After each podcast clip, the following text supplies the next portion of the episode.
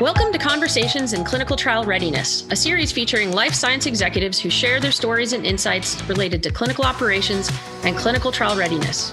My name is Kelly Rich. I'm the EVP of Product and Clinical Research Solutions at ArcheMedX and your host of this series. Today we're sitting down with Mary Costello, Head of Site and Investigator Network at Medable, the leading global platform for decentralized trials that provides a seamless experience which connects patients, sites, and clinical trial teams.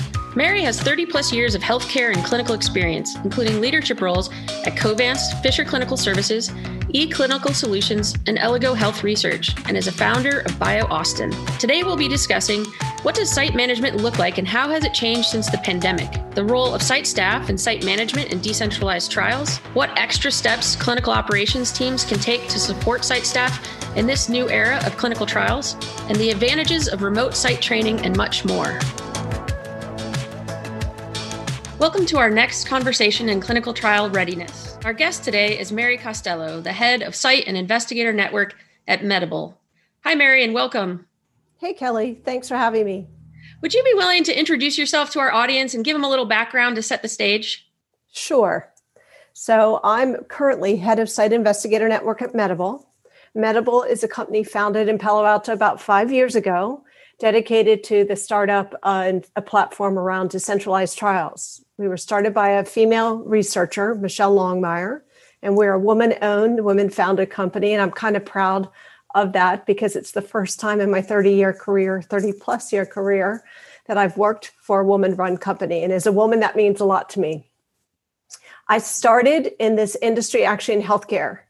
I was a little bit of an evangelist role. I worked as HMOs and PPOs were starting to prolifer- proliferate through the country and I worked in five states helping spread the word of a new way to run medicine. I migrated from there into software and then very quickly into clinical research. But I worked on the peri approval side for Covance, which was really that time around about and after a product's approved. So it was a bridge kind of between healthcare and research. I moved back into full in clinical research with Covance and had the privilege of working for them number of years across a number of different divisions. From there, I joined a former colleague at Thermo Fisher Scientific. That was a fabulous job. It was clinical supplies, it was a market leader. I was in marketing. We had no marketing. I got to establish a function for a worldwide company that had 75% market share. And we had a lot of fun. The last um, kind of period of my career, I've had this itch to be in the startup mode. And so I have been with three different startups one with eClinical Solutions, which is out of the Boston area working on data management software and services. For two and a half years, and here in Austin, I was with Elligo Health Research. And that was talk about bridging my start of my career and the end of my career.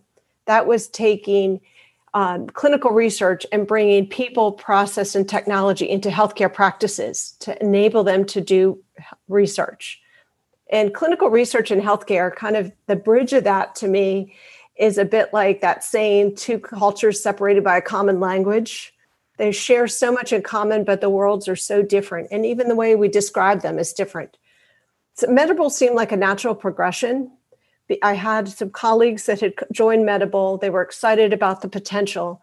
And we really wanted to make sure that the investigative voice was in what we did at Medable. And so it seemed like I could apply everything I kind of built over over the course of my career into helping us with this next wave that's happening in our industry. So that's kind of a long way of telling you who I am and why I'm here. No, that sounds absolutely great. I mean, your varied experience, uh, I could see how that'd be valuable to Medable, but it it will liven our conversation as well. So I, I look forward to it, uh, and certainly will continue to strive in my career to work for a women-owned uh, business like yourself. It sounds like a great opportunity. Well, so it was interesting. Um, I was asked to reflect on this, and it was the week that Ruth Bader Ginsburg died. And so I think we were reflecting as women what she'd done for women, things that I wasn't even aware of, why I could have a credit card or a mortgage in my name. And then you think about what does that leadership, how different is it? It might be subtle, it might be drastic, but I have experienced a difference.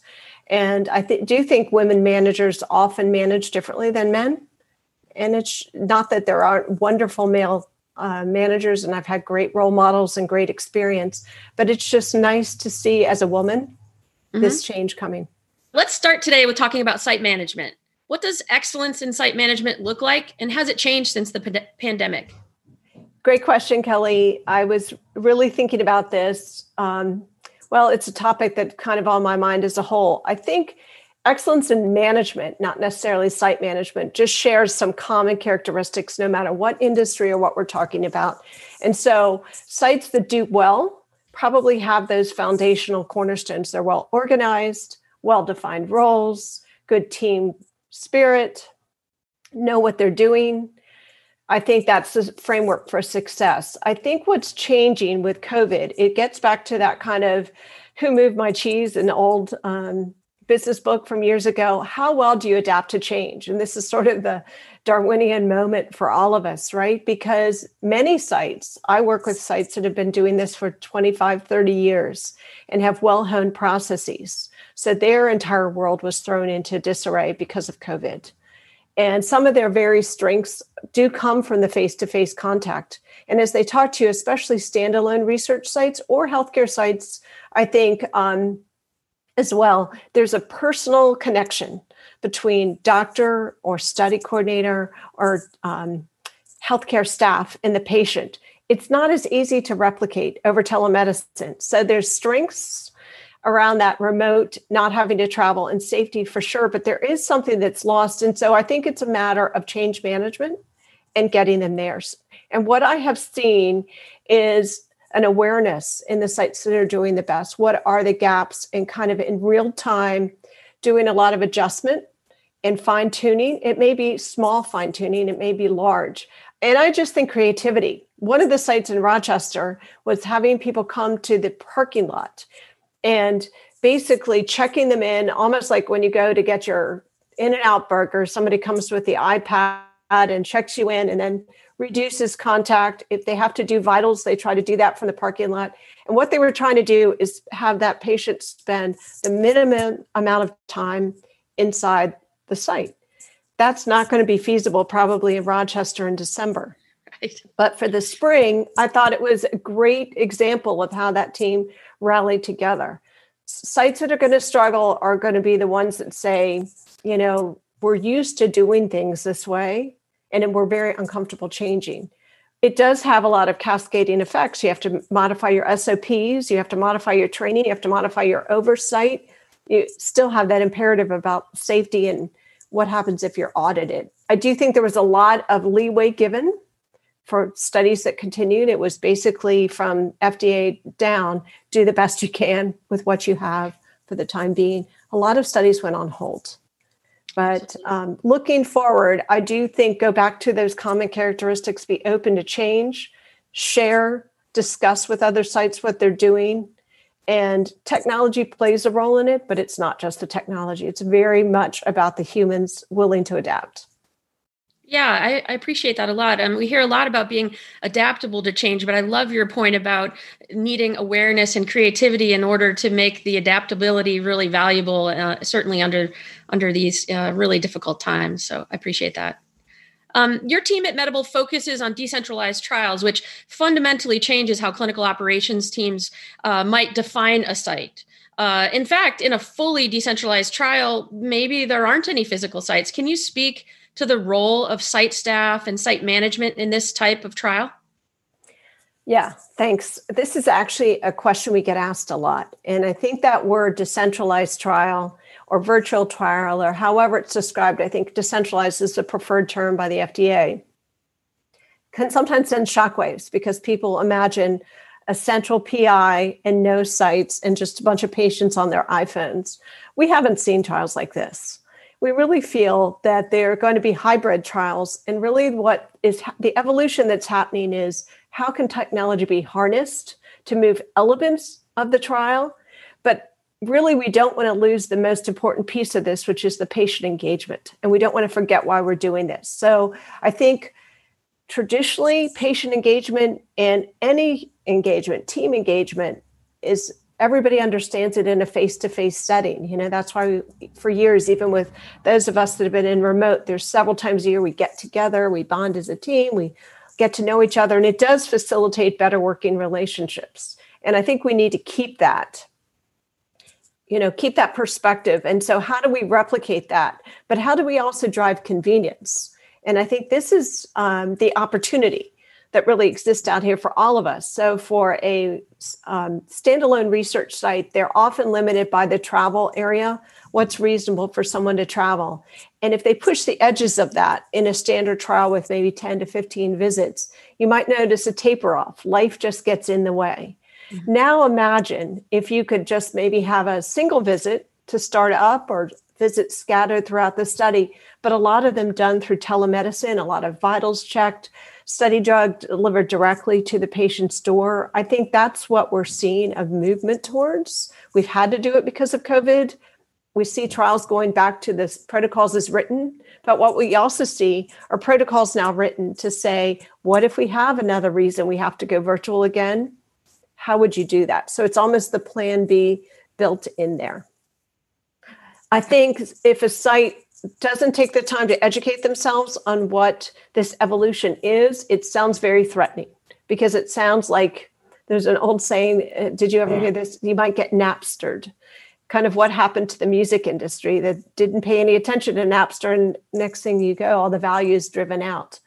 But the value here it's not just about in the music industry about the music and the listener there's still the role of the site which i think is the cornerstone and coming from a healthcare setting that patient physician relationship is everything or the patient study coordinator relationship is everything.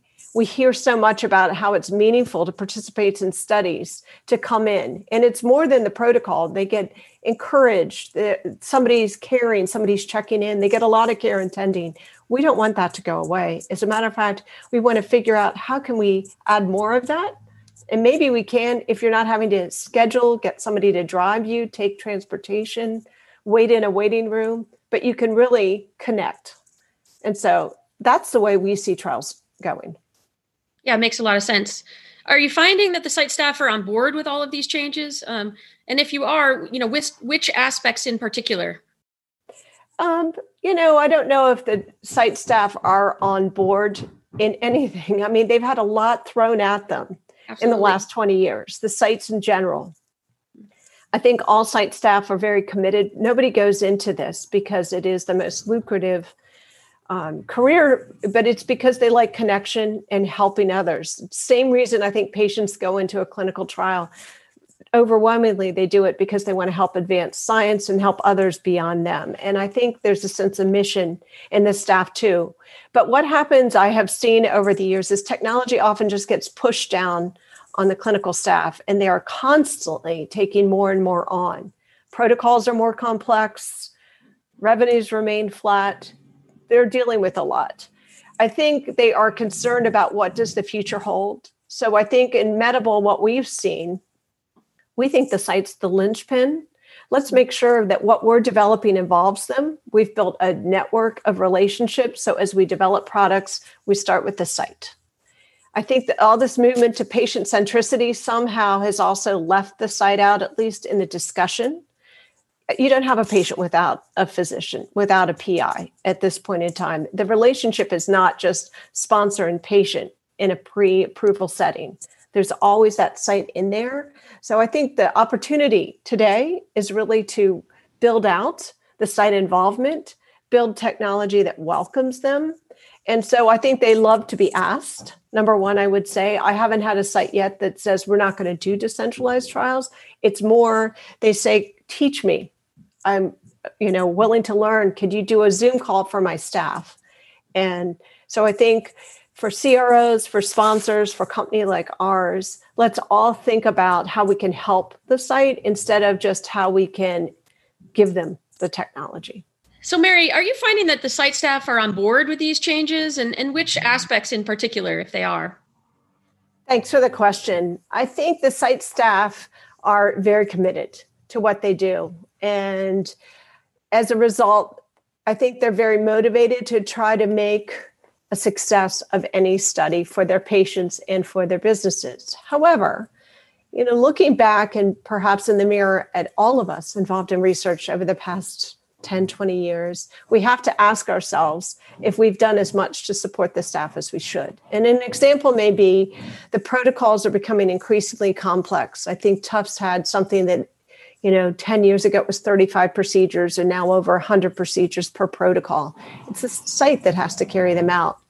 Also, as we've added more technology, we are adding more and more technology into trials, it just gets pushed down to the site so all the patient centricity in the talk seems to disenfranchise the site a bit. I think they know a change is coming. I think they want more instruction on how to prepare for it. We do think there are some steps that we should take. And if you want me to go into those, I can. Um, first, of, first and foremost, I think an assessment of the sites prior to putting them into any study that's going to involve using technology differently than they may have used it in the past is a good idea. Example of that might be is there someone on site that is has responsibility kind of for all things IT who can provide support who can be a liaison to training who could check devices anything like on that level do they have devices are they using tablets do they allow their phones to be used you know a lot of these trials are bring your own device and other st- other um, sites will sometimes actually prohibit the use of personal phones just as their SOP. They don't allow the staff to bring them in. So, you know, these are some practical things we have to bridge. I also think then understanding what experience they've had or what other physical challenges might exist before you just say this is how the trials is going to be run and find it out after the study's been initiated. Example of that might be where are they physically located? Are they next to a radiology department in a hospital setting? Because we found that's a problem. We found basement settings can be a problem with reliable signal and uploading. So I think starting with an assessment makes sense and then helping um, develop training and support that's suited to the to the site and the staff. And I found that the site is very open to this and willing to make adjustments, but they don't know what questions they should be asked. Yeah, great points. And really, it, it, you touched on it, and you started to talk about training, which I think is you know great, and where I was going to go next. So, you know, previously site managers, CRAs, other staff, they've really relied heavily on that in-person activities to train each other um, on, on a new program. And can you speak to the format you're seeing remote training take place, and comment on its effectiveness at this point? Well, you know, I think it's it goes even upstream. I think we have to think about training more broadly. So we have lots of function and feature training that can be done and delivered remotely. And there's some real benefits to that. I think the biggest benefit to that from the in person, although I know a lot of people miss, again, the human connection and just the chance to network and socialize of the training of old, but is the convenience factor. If someone can do the training on their own time and around their own schedule rather than logging in at a set time, that offers its own um, benefit. But I think we miss the point if we don't start with change management training. There's some behavioral science to all of this. There is understanding how to interact or what to watch for with the patient. So let's say we're shifting informed consents to e consents how do you still demonstrate oversight? How do you still know that the patient doesn't have questions they're not asking? How do you use a televisit, maybe coupled with e consent, to look at body language and how to help them?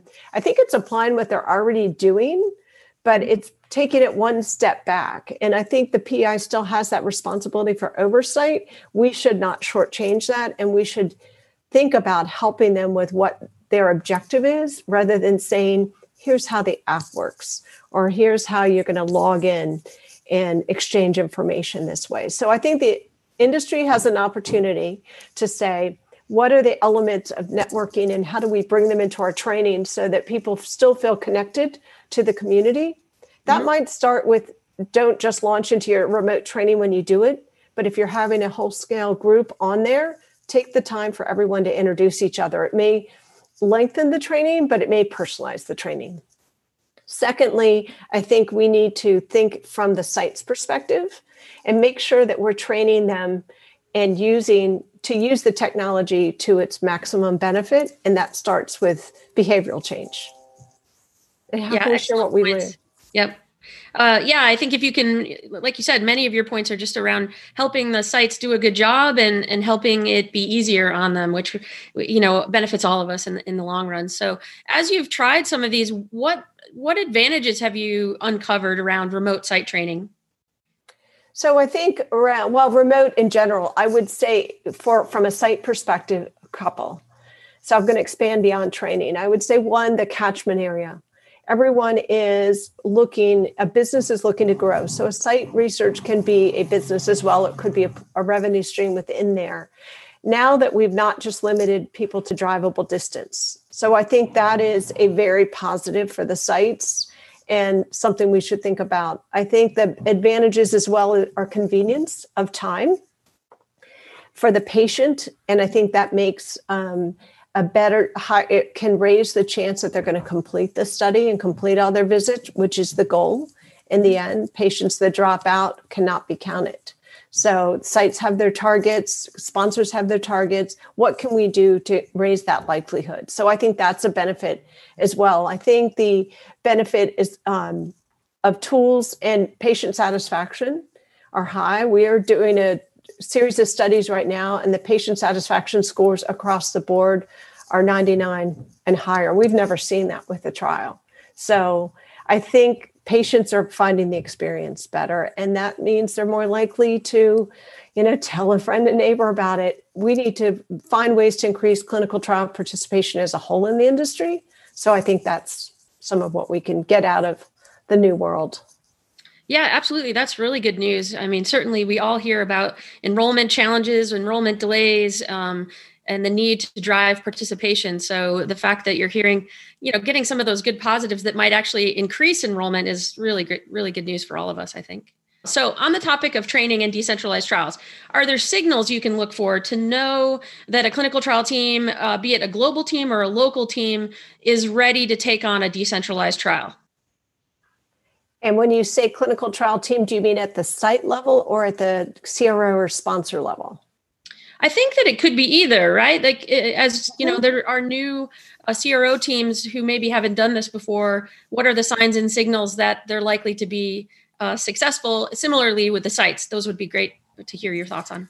So I think the CRO sponsor question is a little more difficult because I think it actually probably has to start with the protocol. Does the protocol lend itself to that kind of remote surveillance and engagement. And I think that's a really a case by case. But again, we're not talking about a black or white situation here. There's a lot of shades of gray. Mm-hmm. And I do think maybe a question for anyone designing a protocol is where are we likely to run into enrollment challenges and participation challenges? And would introducing some level of decentralization help? Convenience for the patient, would it allow the site to do perhaps they're going to shift some of their visits away to having those assessments done remotely? And does that give them more time to spend on the patients in the study who need more clinical time? And so it's maybe a reshifting of their time and thinking about it. But I think it starts there. We're the pharma industry as a whole has never been known as one that likes to change at lightning speed. So um, I think I did a study years ago to say, you know, what was the receptivity to change and pharma was next to last and the very last was the generics industry.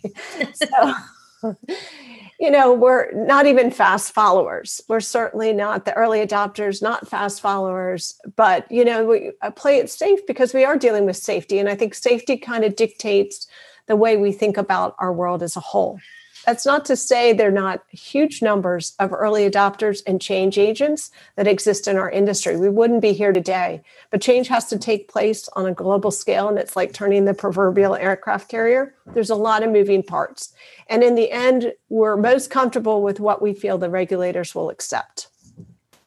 Let's start though with protocols and thinking about that, flipping it from the perspective of a patient and say, how do we introduce convenience? And perhaps it is an element of safety. Is there more frequent or more frequent checks in possible if we move this to some online rather than waiting for a scheduled visit? Do we have safety concerns? Is it a rare patient population that we should bring the trial to the patient rather than the patient to the trial?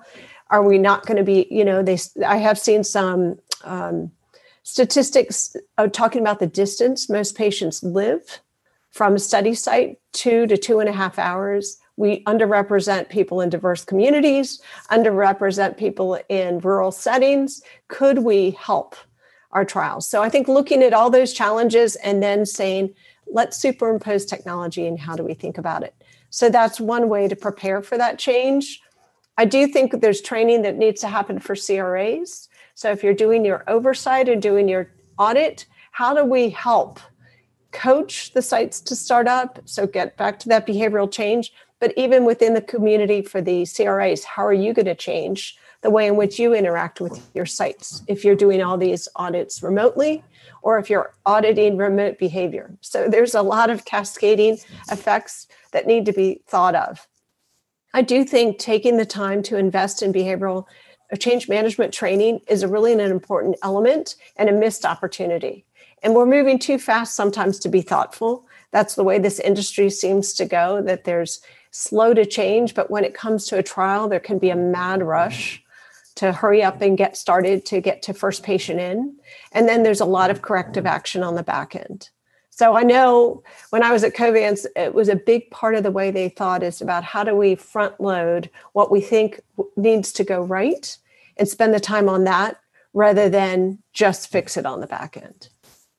Yeah, wonderful points in there. I've certainly throughout my career tried to focus on prevention versus reaction, but have found that that isn't a common theme in our industry a lot of times. And what I really heard you say was we've we really thoughtful questions to ask of your protocol. And so, you know, correct me if I'm wrong, but what you're really saying is you, you can't really back into a decentralized trial. You need to plan a decentralized trial starting with your protocol. Well, I think COVID showed us we can if pushed, we're capable of a lot. And we did back in to some elements of decentralization. And we did this mid flight. We were painting that plane as we were flying it. But a well executed trial like any whether it's decentralized or not has really taken into you know thought up front what would be the best way to do this and how do we build that preventative mindset instead of remediation and you know the stakes are really high right now it's very similar to kind of what biologics did versus small molecules there used to be a thought was we'll just make a lot of drug and we'll just supply it to pennies. But when you have a biologic that's a thousand, two thousand dollars a dose, you can't do that. So you have to have a really thought out distribution plan. I think it's the same plans here. If we're going to provision devices, um, I'll give you an example that I actually have heard from a mid-COVID study. Um, they're falling short on the diversity targets, and they're not reaching as well into some of the communities of color a lot of the participants from the communities of color did not have um, an area that they could download results. They need to do it daily through some kind of up, internet exchange and upload, and they don't have Wi Fi. So rather than provisioning devices, which seems not that big a cost, the expectation was to send the participants to the library daily in a pandemic to upload their study results. And what do you think was the you know result? people were dropping out of the study. Absolutely. Yeah. So I, I kind of think it's that John Wooden quote when if you don't have time to do it right, when are we going to have time to do it over? So I think when you have targets in a trial and you have been here before, we know these are challenges. Perhaps what everyone needs to go in and recommend is the best path forward is one that supports the patient in all dimensions and creates that equality. And so, how do we do it? So, in the middle of a trial, telling someone to go to a library every day, I don't think was a good workaround. And it ended up costing yeah. the sponsor.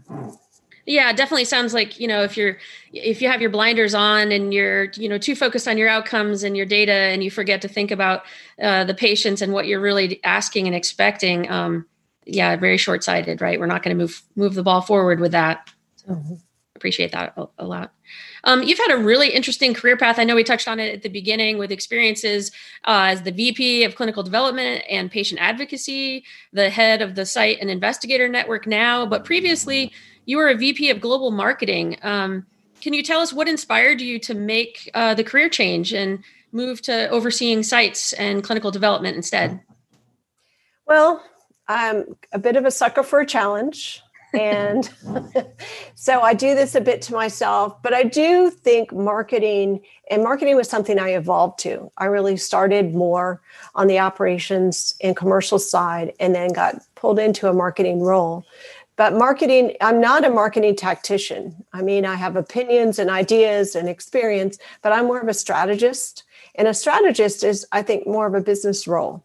There's an old definition that sales is if sales' job is to move product, marketing's job is to make sure product can move. And so I think those two come together in what I'm doing now.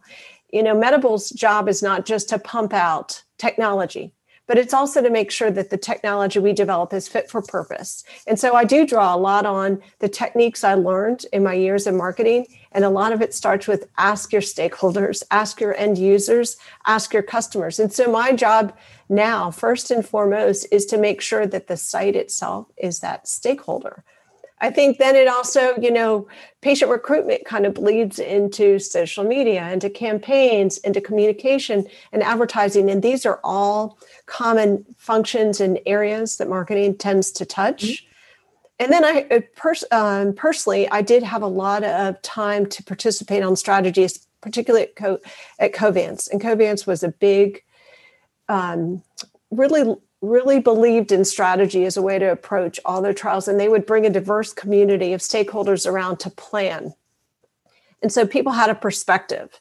As we were forming feasibility teams you would as a marketer want to be close to know what that goal of that new function was. This was i've been around a long time we didn't used to always do feasibility trials but as we would roll that out as a formal function you would stay close you would participate at when I was at Thermo Fisher, very close to many of our customers, spent a lot of time working with them, having them developed our new launches. And so it became kind of a natural extension. And it was when I was at, at Elligo, they approached me to come into this role around patient advocacy and clinic development. And for me, it was really the coming full circle from starting in the field, working with physicians and hospital groups to now come back in that setting, but bringing with me 25 years of clinical research experience in all the various functions and forms was a great preparation. And then it's kind of what makes me passionate is to see what we do succeed. I mean, we're all in this to have an end result. And really, it happens then with future prescribers, future patients, the role of the patient community and advocates in that community. They're wonderful partners and I personally feel that as underrepresented communities, we owe a real, you look at COVID disproportionately hitting certain communities, we really have to be more thoughtful and make sure that our trials look like our country and like the people that are suffering. So those are kind of things that make me feel good about what I do and make me passionate and make me you know kind of get up in the morning with the spring in my step and I've been fortunate to have a chance to you know undertake a lot of those different roles. Uh, absolutely. Yeah. I tell people all the time, it's, you know, if you really think about the outcomes that we're driving for, it's, it's not hard to get motivated in the morning. Um, but I thought y- your reminder for everyone, for the audience is so valuable. Um, ask rather than tell, right? We, we don't probably do enough asking and the value of that in prevention and preparing is, is great. So I just wanted to pull that out because I think ask rather than tell was really a key piece of, of your answer there. So, um, are there any additional lessons learned from the world of marketing that you think can help clinical operations uh, roles frame how they approach site management? Yeah, I think if you don't have, many companies do have a good council of sites. But I also think there's a danger for any of us. You know, it's when you first come to a company, you feel like you have your most ideas because your perspective is the freshest and you get institutionalized. We all start to move into that group think, into that culture it's an opportunity you know that's that good side bad side. As you learn more you become more valuable but you also feel like oh you know remember when i started and i had all these ideas. So i think it's important to rotate those that site um, council and make sure you're listening to new sites i think uh, the policy of customer satisfaction surveys to sites and not trying to sometimes our thinking can get really reductive. And people there is a perception that we're an over surveyed culture especially in the US that we survey for everything you know from your car repair to your oil change to your online grocery shopping experience and that people just don't want to participate anymore. But i think you can take some good practices. And so some of it is that you shouldn't put people into a survey and not ask them for what they think, because you might not have asked them the question they wanted to answer. So it's a really important process. And whether you have a site counselor or whether you're going to send an online survey out, make sure you leave space and mean it to ask them about the time. I think though the other thing to walk the walk, there's one thing worse than never asking someone for their opinion is asking it and never doing anything about it. So I think companies need, need to make that commitment that when they ask for open feedback and see it as a gift and an opportunity to improve, that they commit to doing something. You can't do everything, but you might pick on the themes or the things that will have the most impact. And so I think those are some lessons that we can think about. Now, as we want to apply them back to decentralized trials, I think it's particularly important because these are new experiences and both sides are learning. Companies like mine will learn more about implementation and be able to give that to, both to our sites and to our patients, but also back to the study sponsors that hire us. So we need to be open and see implementation is a very dynamic process that's ever evolving.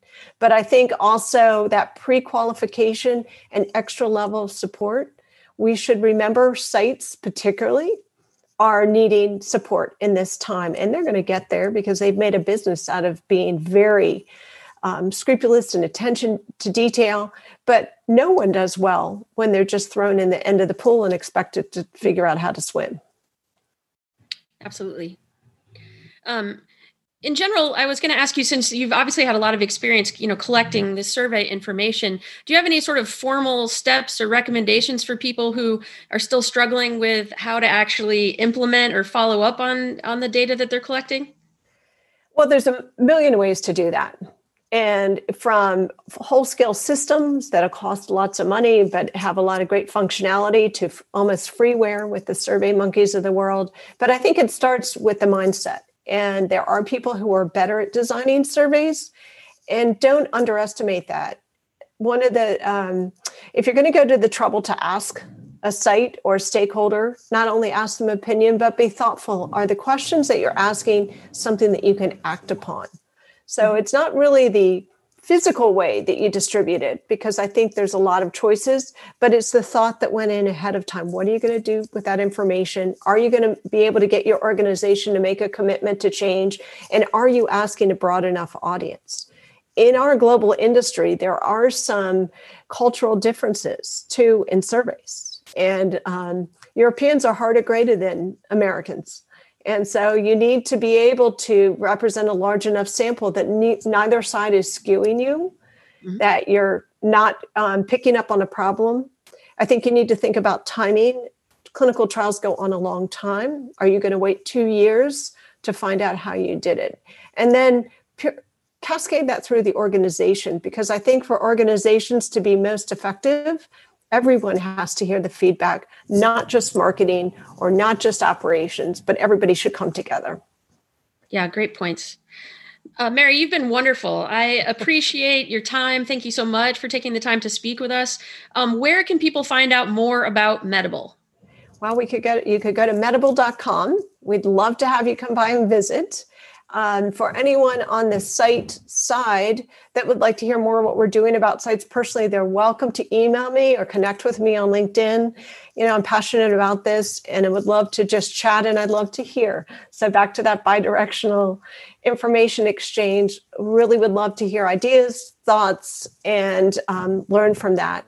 And thank you all for contacting us and well, happy to chat anytime. Thanks, Mary.